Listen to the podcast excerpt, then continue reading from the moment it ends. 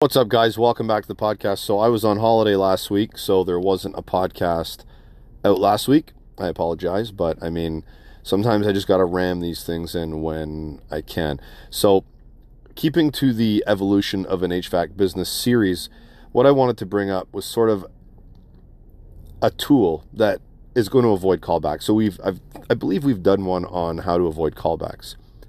Well, I'm telling you right now, I've been to multiple calls, many, many calls where we've had fuses or breakers popping and no one could seem to figure it out. All right? They would change a part, they would change this, they change that, they change fuses. A couple days later, it would blow again. Now, there's a tool called a Megger, a megohmmeter, okay, Megger for short.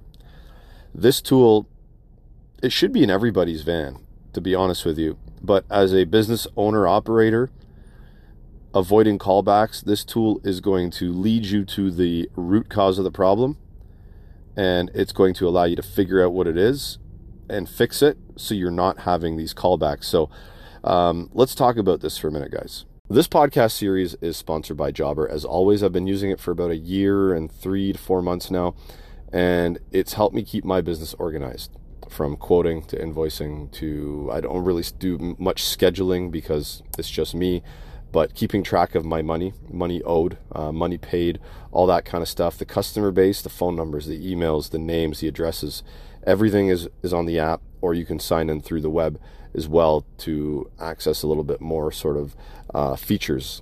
So if you're looking for something to organize your business, check out Jobber. There's a link in the summary of the podcast for a 14 day free trial and also some additional savings. All right, so keep in mind when you're using a Megger, what you're doing is you're sending high voltage through wiring, through motor windings. You don't want to involve any low voltage circuits. You don't want to involve any circuit boards, ECMs, any electronics whatsoever because you will damage those electronics potentially, right? Because you're sending a higher voltage through that circuit with your Megger. That's that's the whole point. For lack of a better term, what you're doing is basically sending the high voltage down the wire and you're hoping that where the wire is grounded or broken or something like that, that high voltage is kind of kind of bust through that insulation separation or where it's touching ground and it's going to hit that ground reference and tell your meter, hey, we have a problem here. That's essentially what you're doing. So when I use a Megger, I kind of test the, cir- the circuit from start to finish. Because if you have intermittent problems blowing fuses or breakers, popping breakers, you want to test the entire unit that you're working on. You also want to test the wiring and the disconnect on the outside of the unit. So let's go down to the breaker panel. Okay, let's shut the breaker off, pull the fuses so we have no power.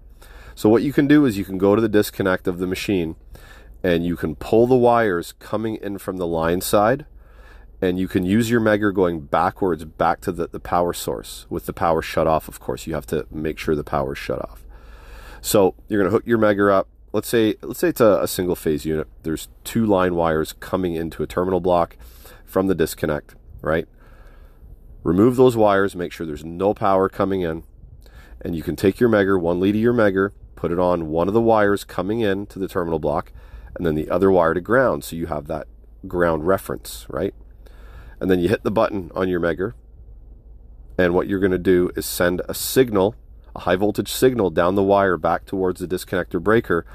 And if it comes up with a reading, like let's say the reading is below um, 20 megohms, for example, you probably have something that's going on within that circuit, right?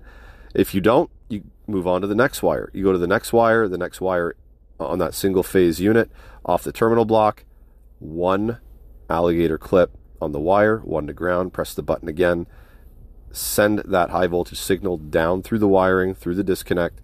And if you come up with a reading that is not correct, then you have an issue on the wiring side coming into the unit. That's probably where you'd maybe call in an electrician, perhaps, right? Depending on where you live and the rules and regulations around what you can touch before the HVAC system. Now, the reason I said 20 megohms, anything below 20 megohms, is probably pretty suspect is because that's what I've noticed through the years when it comes to like wiring and stuff like that.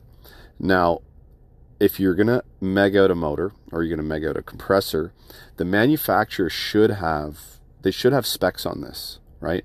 And you want to be where they say to be or within a range. And if you're deviating out of that range, then you could have an issue with that motor or that compressor. But I've noticed that anything under 20 megohms is usually pretty suspect when it comes to wiring issues. So I hope when I'm describing this for you guys, you're getting a solid image. So just to recap, if I'm checking everything up to the unit, I'm going to have all the power off to the machine. I'm going to pull the, the line wires off on the terminal block going into the machine or the, the contactor, for instance and I'm going to meg each wire back. Right? Each wire back through the disconnect back to the breaker panel or the fuse box. Right? And let's say let's say you do pick up something that is lower than 20 megohms. Let's say you do. Well, now you have to figure out is it the wire that's going from the unit to disconnect? Is it the disconnect itself? Is it the wiring going from um, the disconnect back to the, the breaker panel?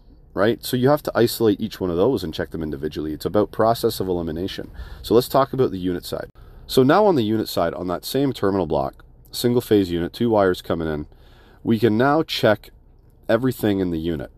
So same thing again, you just take the megger, you attach one alligator clip to the terminal block on the, like, let's say line one, and then the other one to ground. You hit the button. You see what happens right? And then you you follow it. You follow where you might get something that turns up suspect or bad, right? And if you get nothing, remember that on a unit on the on the, the, the, the line side of the unit, remember that we have breaks in the line side of the unit. And those breaks will come from relays and contactors. So now you go have to go check on the other side of the relays and contactors to where the loads are. The load could be a fan, it could be a compressor, could be a crankcase heater. Um, some crankcase heaters I've seen are just connected right to the line side. So if you get something that turns up less than 20 megohms there, it could be a crankcase heater right on the line side. But if nothing shows up on the line side, remember you got those breaks and now you have to check after those breaks, which is the contactors and relays on the load side of the contactors and relays. And trust me, when you follow this method, you will find the intermittent short every single time. You won't miss it. And you'll look like a superhero with one tool. So remember, guys, if you're in business for yourself, this tool is going to be invaluable because you might get sent to a, you might get um, a customer that calls you up. Hey, I've had three techs out to this place and they still can't figure it out. You show up with your megger and boom, you're the hero.